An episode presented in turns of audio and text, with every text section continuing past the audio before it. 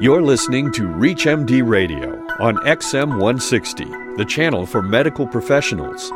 Welcome to Diabetes Discourse, sponsored by Novo Nordisk, a world leader in diabetes care.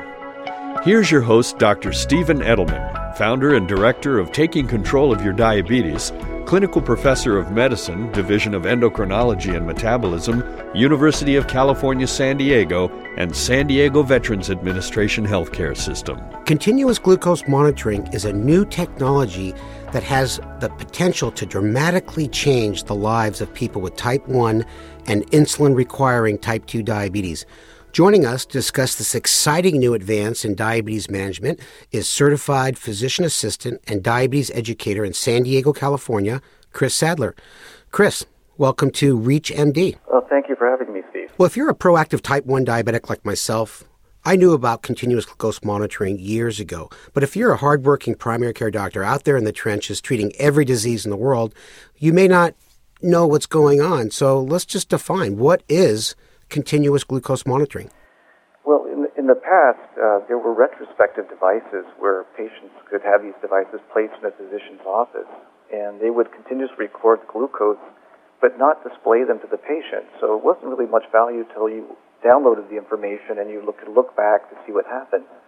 But in today's devices, these devices have a subcutaneous sensor that is inserted by the person with diabetes, and there's an attached transmitter that then sends the interstitial glucose readings to a receiver about every five minutes.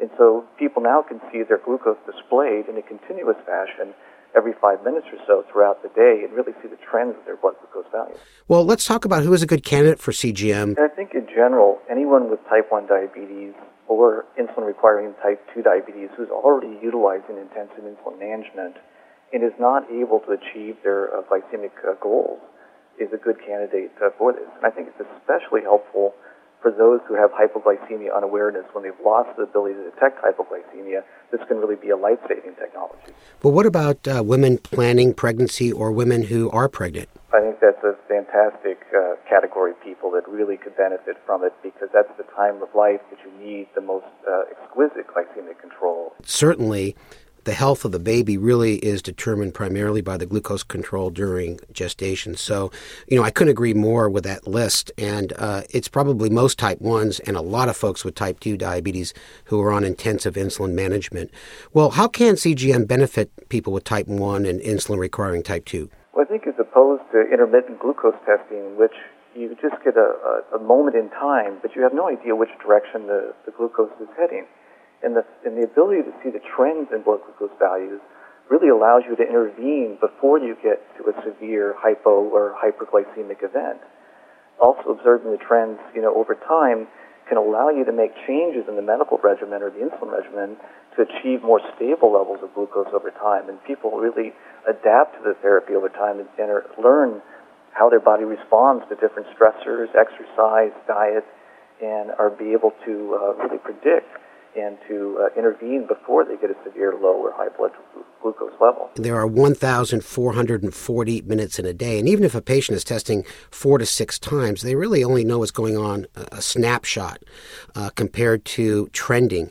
And, you know, a blood sugar, for example, of 160 means so much more when you see that it's dropping from a 200 or it's flat over the last hour or it's rising quite dramatically. And I think this trending information uh, helps patients on insulin in such a, a, powerful way avoid unpredictable swings in their highs and lows. Yeah, I, I couldn't agree more. It, it, really empowers them to see what's happening and, and to intervene early uh, before they get into a real a real problem down the road. Has there been any studies documenting this in a formal fashion? There larger study um, reported in the New England Journal of Medicine, and this study was a multi-center trial that had over 300 patients with type 1 diabetes.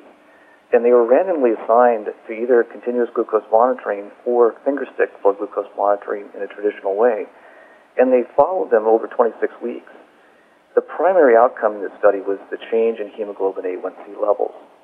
Now, there were three age groups in this study. There was uh, 8 to 14 year old patients, 15 to 24 years old, and people 25 years and older. And at the end of the 26 weeks, there was a statistically significant reduction in hemoglobin A1C of 0.5% in the over 25 age group. And this happened with no increased incidence of hypoglycemia. Now, there was a trend towards improvement in the 8 to 14 year olds, but it did not meet the significance. And there was no change in the, in the group that was between 15 and 24 years old. The most important bit of data that I took out of the study was uh, if patients wore the sensor, they had tremendous benefits in their A1C, glucose fluctuations, and hypoglycemia. But if you gave it to a young kid that, that didn't wear it every day, and, and these things are meant to wear uh, consistently, uh, they did not see the benefit. Absolutely. And I think when they broke this out, um, they looked at if you wore it six days or more, they found that the 25 year old group or older uh, wore it 83% of the time. They wore it six days or more per week. In the 15 to 24 year old group, they only wore it about 30% of the time. In the 18, 8 to 14 year old group, it was about 50% of the time. So you're absolutely right. It appears the change in A1C was really predicted by how frequently you, you wore the device. You know, every patient has to be evaluated on an individual basis, and not every patient is going to be amenable to this form of technology. Well, if you're just joining us, you're listening to Diabetes Discourse on ReachMD 160, the channel for medical professionals. I am Dr. Steve Edelman and speaking with Chris Sadler discussing continuous glucose monitoring. Let's talk about uh, how patients and healthcare professionals benefit from CGM in terms of some other parameters of glycemic control? Well, I, I think that this has really been one of the most empowering therapies uh, that patients can have because they, by being able to see these trends, not only are they being able to uh, decrease the, the variability in their glucose levels, they're really able to avoid those severe hypoglycemic episodes. And I think people feel just more confident and more in control um, I think a more interesting part of that question is how does the healthcare professional benefit from uh, taking the time and effort and fighting the insurance companies to get CGM? In my experience, it's really been that patients that are on this therapy are able to make changes in their insulin regimen after they've learned the nuances of the. And, and I think that's an important point is there really is a learning curve uh, early on in, in using the device so that you don't overcorrect or over respond to the data once you've gotten through that learning curve, you know, I get very few phone calls from my patients with continuous glucose monitoring because they really have been able to dial in their control, and uh, I, I just really have there's very little work left for me to do. I think every primary care doctor listening out there who treats patients on insulin, you know, knows the frustration when their patients come in. They've tried to do everything consistently, but they're still all over the place and their A1C is high, or they're so afraid of tight control due to hypoglycemia or a severe episode in the past. So I think for primary care physicians out there, I would I would really urge you to to just be aware of this technology. And you may not be the one who's putting it on or or prescribing it, but just knowing about it is so important. Well, let's give a little more details about these devices. What are some of the common features when you pull out the monitor from your belt and you look at it? What what do what do patients see, Chris? Well, what they'll see is continuous readout of the glucose level every five minutes up in the corner of the device. And then there's a graphic display which shows the trend, which direction the blood glucose is going. And you can see that over time, you can have different graphs that show different, uh, different time frames. But you also see directional arrows in most of the devices that tell you how quickly your blood glucose is trending up or down. And some of the devices even have a, a hypoglycemia alarms or prediction alarms saying that you're going to be hypoglycemic in this amount of time if you don't take corrective action. Let, me interrupt you there and, and just emphasize how important that feature is using the rate of change of glucose because you get a blood sugar every five minutes. Um, you can actually predict you know, if the blood sugar is going to be continuing to go at a certain rate, when someone's going to be high or low, and give them plenty of time to react. And I think the, the best example is avoiding a severe low blood sugar reaction while you're working, driving, taking care of your child. Uh, you know, that's that is that is something that really is incredible. I think. Yeah, I would agree. I think the other nice thing about these devices is they do have both high and low blood glucose alarms that can be individualized to the patient so they can know, they can set the level where they want to be alerted when their blood sugar is dropping. Some people like to know much earlier because they're very fearful of hypoglycemia. So they might want to know when their blood sugar is 80 or 90 or 100, where someone else may not want to be bothered until they're down below 70. Yeah, and, and a lot of these devices now have uh, event markers, so you can put in how much insulin you took, how much uh, exercise, or how many carbohydrates. And I think that leads us to, you know, you put in event markers.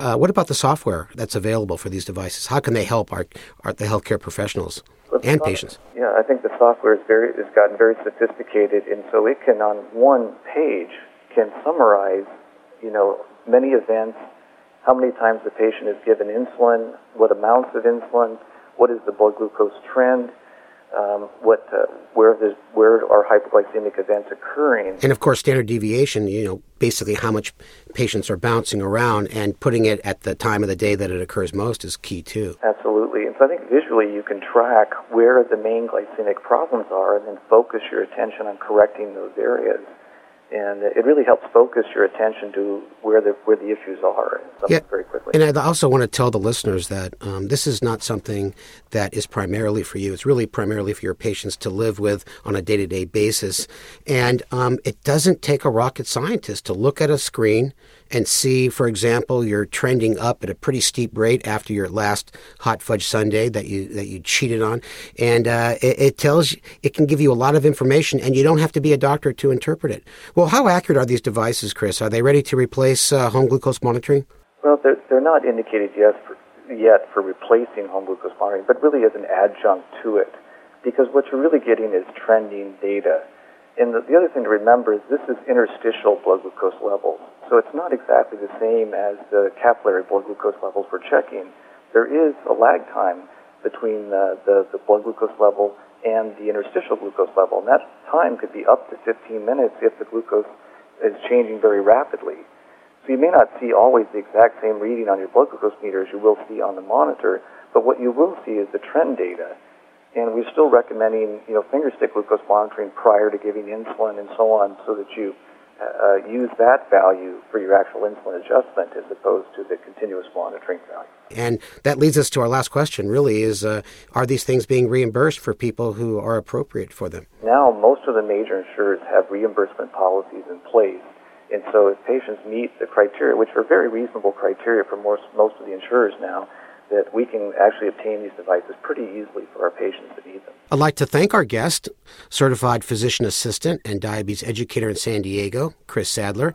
Uh, Chris, thanks so much for sharing your expertise with us on Diabetes Discourse. Thank you, Dr. Edelman. Thank you for listening to Diabetes Discourse, sponsored by Novo Nordisk, a world leader in diabetes care.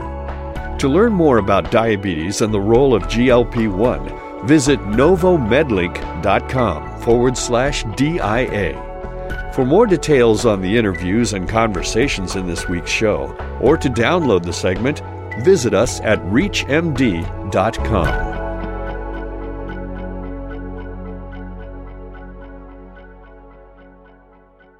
Daddy, what are you reading?